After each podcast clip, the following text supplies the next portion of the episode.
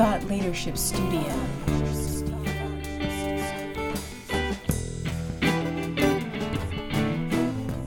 You're listening to Thought Leadership Studio, the podcast that helps you master high level positive mass influence to create distinctive business niches, captivate an audience, grow your following, and change the game by changing frame with strategic thought leadership. Thought Leadership Studio.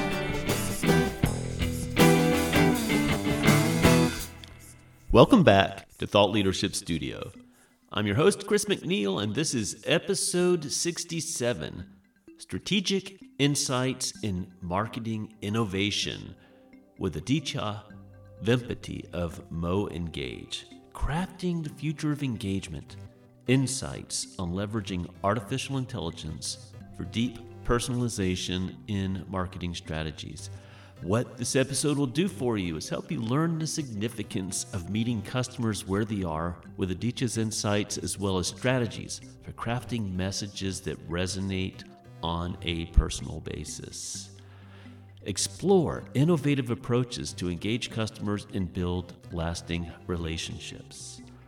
Explore the journey from humor to innovation in marketing, sparking both haha and aha moments among audiences.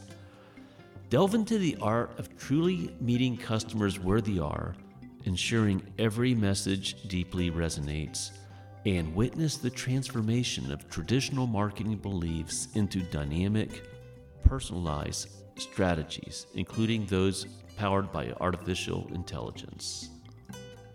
But before we dive more deeply into this episode, in case you're new here, consider that I created the Thought Leadership Studio podcast to help listeners improve their thought leadership skills. So, whether or not you consider yourself a thought leader at this point, consider that I've come to the conclusion that the practice of strategic thought leadership is now fundamental to effective marketing and helpful in any area of positive influence. It's about leading an audience to embrace a unique perspective that gives them more value. So, this podcast is designed to provide an accelerated training process. And an important part of this is having models of excellence, for which I provide interviews of people who excel in one or more areas relevant to strategic thought leadership. And if you're listening on an app, make sure you visit the episode page on thoughtleadershipstudio.com. It's linked in the episode description for a summary of the episode with a curated transcript, a story and images, and additional resources and offers. In this episode, I interview Aditya Vempaty, the North America marketing lead at MoEngage. We discuss the significance of personalized customer engagement and digital marketing. He highlights the challenges marketers face, such as data overload and the necessity for integrated marketing tools. We also discuss the transformative power of humor and innovation in marketing, moving from haha to aha moments to captivate audiences. We delve into the art of understanding and engaging customers by meeting them where they are, ensuring messages resonate personally and contextually. Aditya also discusses the shift from traditional marketing beliefs towards a landscape where personalization and relevance reign supreme. His insights spotlight the journey towards creating more meaningful, customer centric experiences in the digital age. So, without further ado, let's jump right into the interview.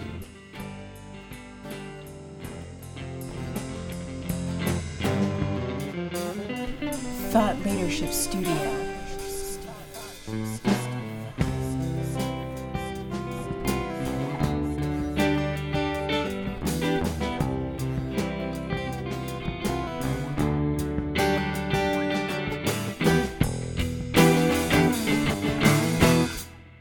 So I'm your host, Chris McNeil, Thought Leadership Studio, and I'm sitting across Zoom with Aditya Vempaty, who leads North America marketing at MoEngage. He's a problem-focused marketing executive, category creator with an engineering background. He's built and scaled marketing teams for software as a service, life sciences, and enterprise infrastructure companies, prioritizing customer problems. His past teams have achieved a 400% revenue growth in 16 months in Amplitude, leading to a successful IPO. Similarly, at Nutanix, they created a category and built a marketing and sales team that focused on solving customers' pressing problems, resulting in a 4.5 billion with a B IPO. Aditya's data-driven approach to marketing and focus on customer needs have driven sustainable sales pipelines on a global scale. And don't we all want to have sustainable sales pipelines on a global scale? Welcome. Thank you for having me on the show, Chris. I'm really excited to chat hopefully share whatever knowledge I can and you know give value to your uh, listeners.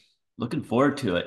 So, what set you on this path of marketing technology, of building these types of sustainable sales pipelines on a global scale? Yeah, um, I think it went back to uh, how I like to say I'm a failed engineer who fell in love with marketing.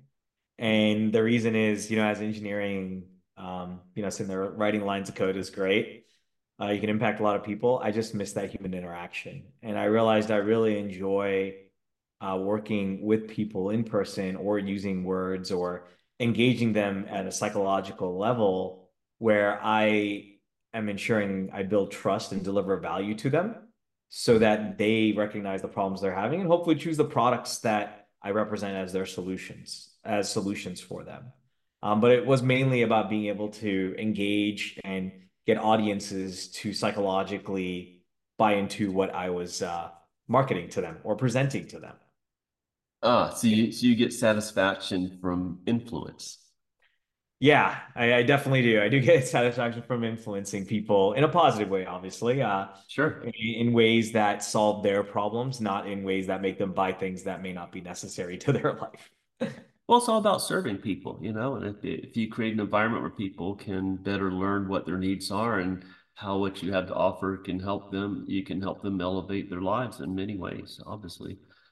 So you you switched from engineering to marketing, but yep. you still have but the, the engineering background inform what you do? Yeah, it actually does quite a bit. That's a great question, right? Um, I think I in the last about 10 to 15 years, marketing has gone a radical shift. Um, it's gone from not being data driven to being too data driven. Sure. And I, I, think we've sung too far and too fast to the other direction. And so everything now has become like in the engineering world, right? Where's the data? What does it tell me? Dig into the data. Should we continue doing this? Should we not continue doing this? And that's where it's helped me make decisions. But where I think engineering has fun fact hurt i think i would say most marketers is that we've lost creativity in marketing and said does the data do it or not do it? and focused on that more than like hey you have to be creative and look at what's going on in the market uh, look at how much noise there is and how do you stand out through that noise? What are creative things you can do that the data doesn't show you? And the engineering side has helped me i would say be very data driven but then the creative side has kind of like pulled that back to be like hey we got to try some things here because the data is a lagging indicator of right. what will work and not a leading indicator of what to do. That's an excellent point. I think that plays right into my whole shtick with strategic thought leadership. And it, it's about leading people to new creative solutions, new, new creative ideas, and so forth, as opposed to studying what people did in the past to predict what they're going to do in the future. Now, there's not some value, but what do you think about using data from the customer's point of view to help them um, to better listen to customers and learn what their maybe unmet values and needs are that they may have trouble articulating, but the right type of listening could discover.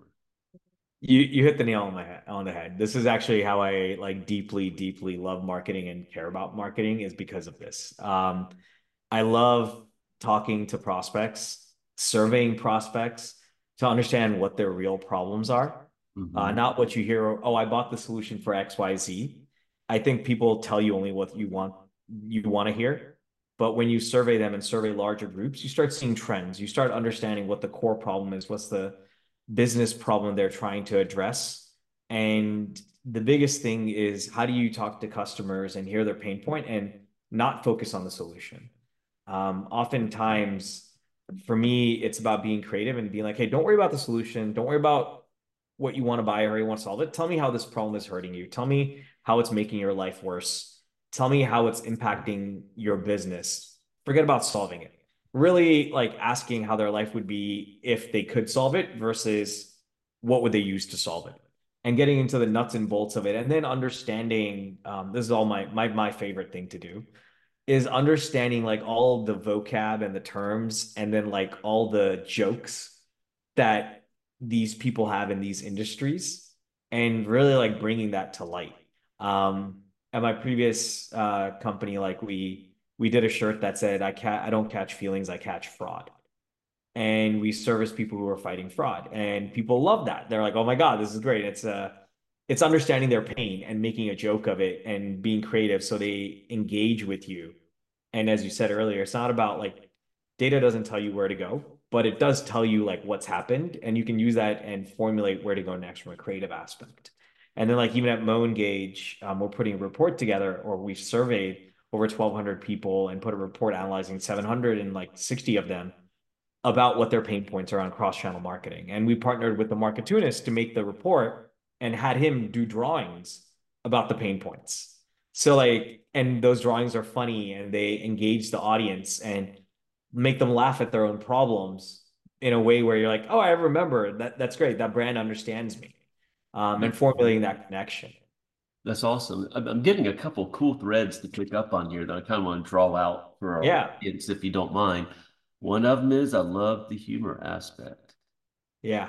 Uh, and uh, someone said aha is very close to haha, and that the paradigm shift is the essence of humor yeah. and also the essence of innovation. Being able to see things from a new perspective. I, I, mean a good joke shifts your perspective and that's that's the punchline. You and, nailed it. Yeah and innovation does the same thing. So um, keeping people in a, a, learning state if you want to have a creative team for instance means keeping things light. So that they're open to new ideas um, with that looking for what could be different from how we normally look at things and this whole paradigm that you're working with, with MoEngage, with cross-channel marketing, uh, is of course fascinating. So anybody who wants to have large-scale influence, who wants to make a difference, and wants to lead an audience somewhere new, is going to be doing it through media these days. They're not going town to town, shaking hands, knocking on doors like politicians in the 1800s might. Yeah. You know, um, yep. maybe to some extent, it's nice when we can have these conferences where people actually meet in person. Um, but it's typically done over media. Yep. And my understanding is what you're doing with MoEngage is trying to make that more of a seamless, low friction process for a customer or say your meta clients, your clients' clients. That's to right. Engage, to engage with your clients. What what are some things you think might be interesting to our audience of thought leaders, entrepreneurs, marketers, innovators in thinking um, about what you've learned through bringing that to life and expanding it as a VP in North America for MoEngage? Yeah, I think the the biggest thing, right, is the problems. Um, anyone who's listening to this that's you know has a company or leading an organization, right, can't stress enough about understanding your prospects and more than just understanding your prospects, meeting them where they are. Um, with MoEngage, like what we really are trying to do with our product is enable our customers are brands to meet their customers where they are on their journey. If a customer is interacting with the brand and they only like making a purchase off a website, but they open an email and scroll and then go to their go to the website to make a purchase and not an app, we want to make sure to surface those insights for the brand. So the brands are like, oh, this is how I got to operate. This is how this person makes that purchase. And then at the same vein, there could be another person who only makes purchases in an app and doesn't look at email and only does responds if you do in it like a notification for the app. And really, how do brands service both of these? Because these are both different types of purchasing patterns from the same product that they want to buy. And so at MoEngage, we want to enable brands to service audiences in their pattern of their customer journey and how they make purchases and how they interact with the brand. And that requires different level levers to pull on different channels and different messaging, but brands need to know that. They need to know how these purchases are happening or not and what it takes so they can contextually make sure they're delivering value to their customers and not just sending emails to someone who's like, I'm never opening the email, but if you sent it to me and you realize in an app that I'll make a purchase, knowing that and knowing that the customer gets the value of, okay, I should send an in-app push. I don't need to send them an email for them to get value from me. But, and vice versa, another person who only purchases through email and the website versus never opens the app. And allowing them to have these insights and use these insights and accordingly deliver value to their audiences. Isn't it fascinating how intricate marketing has gotten? Where you have this psychological layer of positive persuasion, of empowering people to make smarter purchase decisions or get more value out of a product or service, and all the content marketing that we do to help them do that and to build a relationship by empowering our audience. But then you have the technology layer of are the right channels matching up with how our customers really behave when they interact with our message and grow closer to us and then interact with our products and services and with our people on the way to getting those products and services exactly like that that intricate layer of positivity understand the intricate layer putting in that angle of positivity and knowing when to use it to get the product and deliver the product and services that people want you're talking about the magic bullet, right? You're talking about understanding the customer journey, understanding where the gaps are and how you can bridge them together. And that's what we really want to do at MoEngage is tie that together for people on whatever scale, large or small, whatever frequency as well.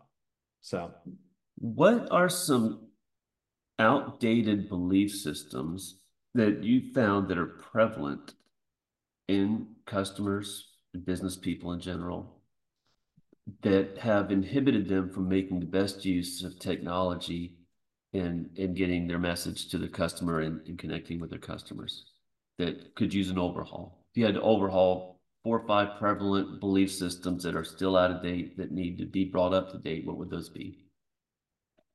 There's three, I would say. I don't know if there's four or five, but there's three deep convictions I think I, I have, right? Um, and they they start from this quote uh, that I read and it stuck with me so well. Again, storytelling, right? Um, and emotional connections here, aha to haha. Um, it was this quote that said, Don't sell people quarter inch drills, sell them quarter inch holes. And that stuck with me because it identifies three key things that are still broken today, even in the new, as you said, media digital age. One is people are very focused on their products. They're still trying to sell pe- people a quarter inch drill and talking about how the drill is amazing. It doesn't break, it's made from XYZ. Then the next is that they're actually trying to sell people. You're really like just trying to see there and say, like, not just the product, but you're constantly trying to get them to buy. People will buy when they want to buy. They're not going to buy on your timeline, they're going to buy on your terms. Right. And so that's the second part. Stop trying to sell somebody right? And the first part is stop trying to sell your, stop trying to talk about your product, stop trying to sell them. And the third one is you need to focus on the problem. And that has not shifted. People still talk about the company. They focus on what the company can do. They focus on getting you to buy something and they focus on getting you to buy a specific product. And so a lot of the marketing still is I am X company. This is what I do for you, and this is what you should buy from me. Instead of hey, this is a problem that you have. This is how that problem is impacting you. And this is how it's affecting your life. Let me give you insights into how the world could be if this problem was solved, regardless of you purchasing from me or not. And that quote, I think, summarizes it so well. Like I said, don't, you know, don't sell a quarter inch drill, sell a quarter inch, uh, tell them how they can drill a quarter inch hole. Well, you know, we all we start these companies and we invest our hearts in them and we get emotionally attached to them and we forget that we need to quit falling in love with our products and services and fall in love with our customers and prospects instead. Yep. And and it's not easy though, right? Like it, because when you build a company or you build a product, whether you take funding or you get customers, it's balancing acts of hey, I know what I'm doing to, oh crap, maybe I don't know what I'm doing. I need to listen to the customer. And what I noticed with entrepreneurs, you have to have a conviction to move forward, but you also have to have the humility to have conversations that may not be comfortable. And it's not easy. And that's where I think we have to break that mold and be okay. Our baby's not ugly. We just need to put him in different clothes. And people don't like hearing your baby's ugly. Baby's not ugly. It's just the clothes aren't working on the baby. So let's figure out how to make the baby look good. uh-huh.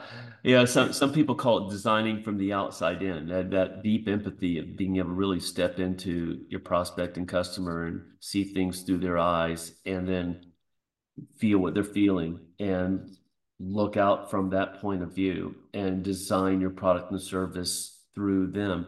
But it's it's hard sometimes to see our organizations through the tinted glasses of our customers and prospects more limited understanding of what we do. And I imagine that's really challenging with such a technical product as you represent. Yep. How do you break down those barriers and get on the customer side when you're dealing with highly technical things you need to describe and get them to adapt to? Yeah, and so dealing with those barriers, right? Um, oftentimes what I see is people really get into the features, right? And they really get into the nitty gritty and be like, this is how this works, this is how this can be done, and this is what it does for you. But most people find and formulate connections with stories, with emotion. And so I always try to make sure we go back to what is the deep emotional connection that they have with the problem. And really be like hey this is the problem. How's it hurting you? And this is how we this is how it could be solved and this is how we solve it. And really form that deep emotional connection with the problem and not the feature but with the problem and how it resonates with us and with a potential solution Sure. And that's what we really start before going into the technical features and speeds and feeds and abilities. And that's what we try to do. Um, and we're going through a bit of a shift here, but that's what we want to end up at. And it's going to take a little bit of time, but that's the goal. Do you have maybe a story if you could share of a particular situation with whatever details you're, of course, comfortable sharing over a podcast that would kind of take it out of the abstract and bring that concept to life a little more? Yeah. So here's an example. Um, so we just did a survey straight across state of cross channel marketing. As I said, we analyzed over 760 B2C marketers. And then we asked them, what are your priorities? What are your challenges? Tell us your best practice for having success in cross channel marketing. And when we did that, we asked, we found out their top problem, right, was that they they said 45% of marketers can't make timely updates to deliver personalized communication to their audiences based on data. And and they said that that causes them because of that to prioritize acquiring new customers at about 57% said I focus on acquiring new customers versus only 40% said I focus on retaining my current ones. Uh-huh. And then when we dug into it more, they said it's because 31, 32% said that the data silos are preventing them from delivering real-time personalization to retain their current customers so it's easier to acquire new ones, even if it costs more. So that's where that problem shows the business impact that's limited by a technological issue that emotionally is causing pain. Mm-hmm. And that's where we looked at it and started saying, hey, we need to make sure to talk about that pain, talk about how you have a leaky bucket if all you're doing is acquiring new customers and saying you don't have enough budget and resources, well, yeah, it costs more to get a new customer than retain one. But you're saying you can't retain one because you have these data silos that aren't allowing you to deliver personalized messages that drive retention. So it just becomes a loop. And that's where really the problem comes to light. And we say, like, hey, what if you didn't have a data silo? What would your world look like? What if your data was connected and you can deliver personalized expense uh, experiences? How would that impact your ability to retain people? And that's how we start that narrative is really starting with that problem and then talking about what it means to their business because of that problem and then what would the world look like if they could solve it and that's then we introduce whatever technical features that could help solve it but first we want to get them to recognize their problem recognize that they are the hero they are dealing with it and we're just Yoda giving them a plan that could potentially solve it for them. But have that have that view of you're the hero, you're taking these challenges on. We're not. We're just here to help you. Uh-huh. You're the herald of the hero's journey. Exactly. And, and uh, I know some are like, well, I don't want to focus on people's pain, but to me, it's like the pain is there. What you're doing is you're helping people crystallize it make it more conscious. So through that analysis and understanding, we can better create a ladder out of that hole to somewhere better. Exactly. And then also the emotional connection of letting them know that we view them as the heroes, the luminaries, right? You view them as doing the hard work of building their brands and ensuring their customers get value from whatever they're doing. And I think that is really key from emotional aspect that a lot of marketing doesn't do. And it's something that more marketing needs to do because that allows them to get out of the way of the customer and out of their own product and focus on the on the value to deliver to the customer and how to solve their issues regardless of your product or not. I would agree 100% with that. And, and it's like to me it's like we need data. We need information. Need information to make decisions on but we also need to recognize the way we package and utilize information can somehow sometimes create a disconnect with the empathy we need to feel that prevents us from revering the role of the customer and prospect to the level that we should. We need to see them as a data point, you know. So having that empathy and being able to to really uh, revere them fully as people, see them fully, hear them fully, is is um, is an art form when you're also dealing with large quantities of the type of data you need to analyze market trends and things like that. How do you parse data for, for insights as to what is going to come up next that you wouldn't be able to predict otherwise? Yeah, th this is actually, I love doing this too. Um, we actually just survey the customers.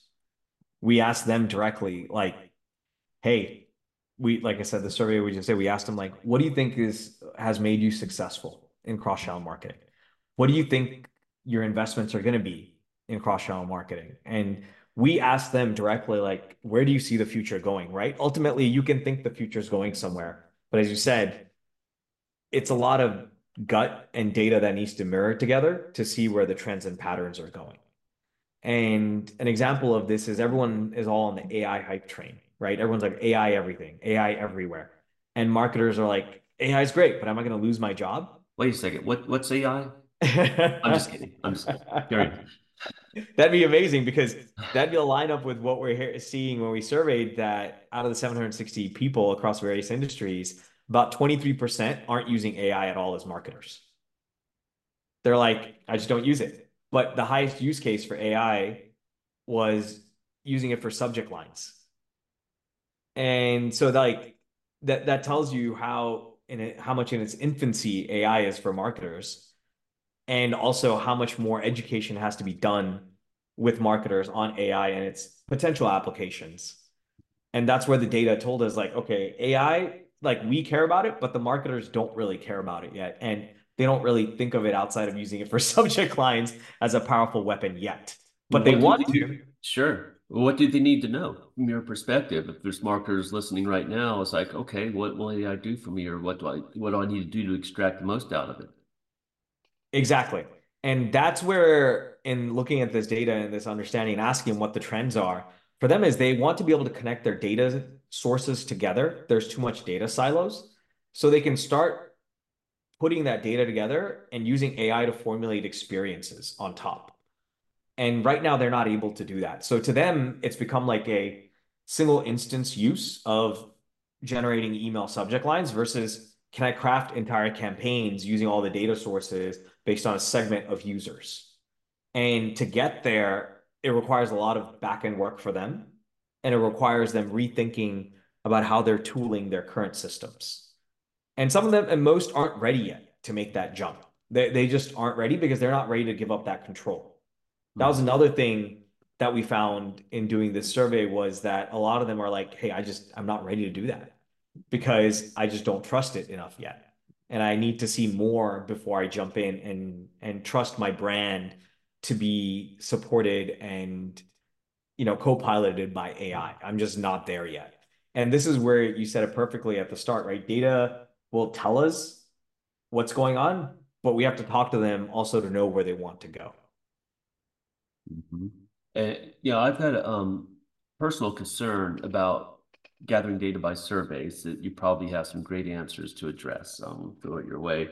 Yeah. And I, I think back to a um, story Seth Godin told, and I'll probably get the details wrong, but there was there was a test group for a product, and the test group, this um, focus group, I guess you'd call it, played with it, checked it out, uh, got a tutorial on it, loved it, and did a survey of the group and said, "How much would you pay for this?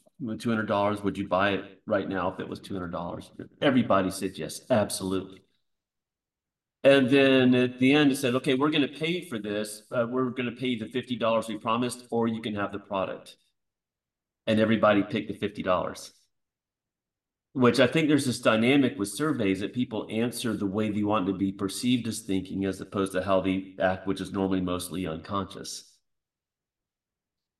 How do you how do you deal with that dynamic when when gathering data through surveys? And I've got ideas on how to do that that we use, but I want to hear your take on it.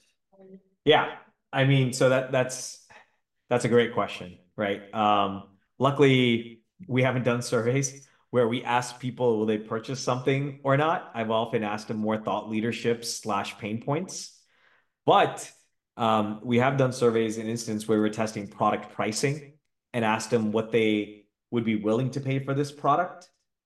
And oftentimes for us, surveys fail at that point, to be very honest with you, because people can hide behind a, a, a question or an answer that they give and so to dig into that, um, we look at surveys and look at the ones that answer in interesting ways that for us matter and actually interview them one-on-one and offer more monetary amounts and ask them like, hey, you said you'd buy this. Would you sign the contract? Oh, no. Why wouldn't you?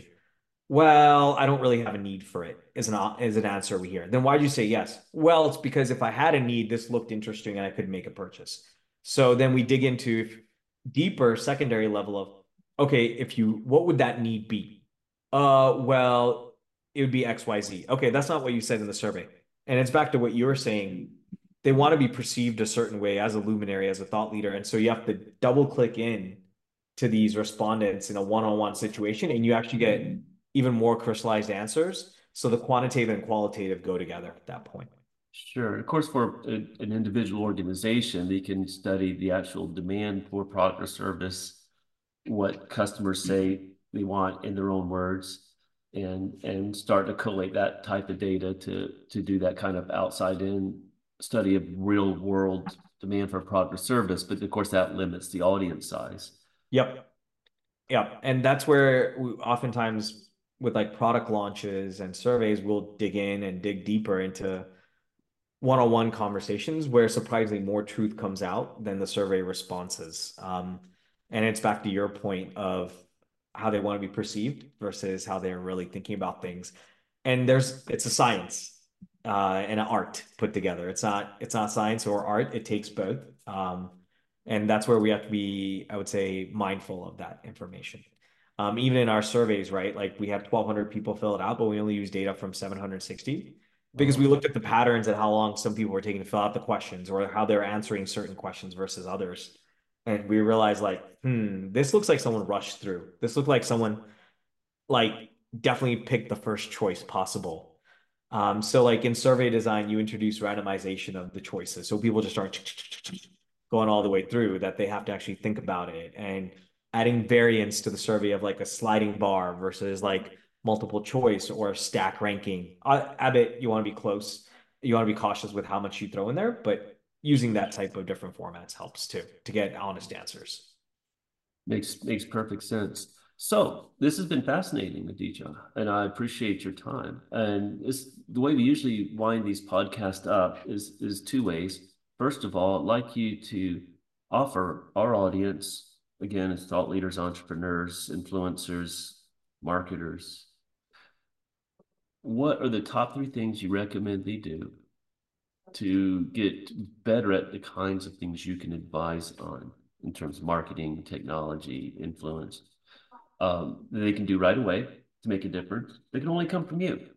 Yeah. And second, if someone's thinking, MoEngage sounds pretty bad arse, which I say that way because I think I um, clicked the box that says this is a rated G podcast. Um, uh, and how would they get a hold of you? Okay. So I think uh, actionable insights right away. Um, if you were sitting there and you're like, hey, what could I do? Um, I would first make sure uh, to read this book called The StoryBrand. Um, I would spend my time building a story brand. Um, I would read it. It's it's there's one key thing um, really focusing on is making your understanding your customers, prospects are the hero. You're not. Your product is not the hero. They are. Um, and the second thing is that spending time understanding your prospects, uh, whether it's through phone calls or surveys or emails, spending that time on a constant basis um, and digging in. And the last thing is focus on their problems, not not your product. Um, like, and if you want to talk, you want to have conversations, totally happy to do that. You can message me on my LinkedIn, um, right? LinkedIn.com slash Aditya my full name, and send me a message. Always down to talk to people, help them, you know, populate ideas or just get through things um, if they're stuck in certain instances. Um, happy to do that. And MoEngage, if you are interested in what we do and how you want to engage your audiences and ensure they get value as they're building their brand and engaging with their client base, uh, best way is to go to moengage.com and click on the demo button and we'd be happy to see how we can help. Um, first, hear your problems and see your challenges before saying what we can do, because ultimately it comes down to uh, the challenges that our prospects and customers are having and how they want to solve it and knowing they're the heroes and we're just here to help as Yoda. Fantastic. And to the listener, I'm going to link to all this from the episode page on thoughtleadershipstudio.com. So if you're listening on an app, the link will be in the episode description. Click on it, have all the details, links there. And it's been a pleasure. Fascinating interview. Thank you, Chris. Appreciate it. Appreciate your time.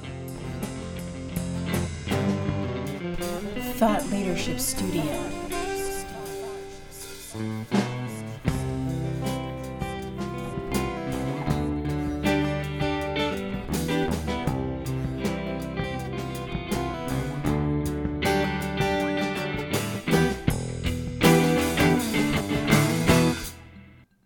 So, thanks again for listening to Thought Leadership Studio. I'm your host, Chris McNeil, strategic thought leadership coach and consultant. And I hope you enjoyed the interview with Aditya Vempaty of MoEngage, where we discussed things like moving from engineering to dissatisfaction of positive influence, humor and innovation in marketing, the art of meeting customers where they are, and the transformation of traditional marketing beliefs. And if you are listening on an app, make sure you click the link in the episode description. It will take you to the episode page on thoughtleadershipstudio.com, where there are a lot of resources, including links to Aditya's information and the free Marketer's Guide to Strategic Thought Leadership, a free and instant download to help you with the building blocks of your own thought leadership. Thanks again for listening to Thought Leadership Studio. Definitely appreciate subscriptions and reviews. Look forward to seeing you at the next episode.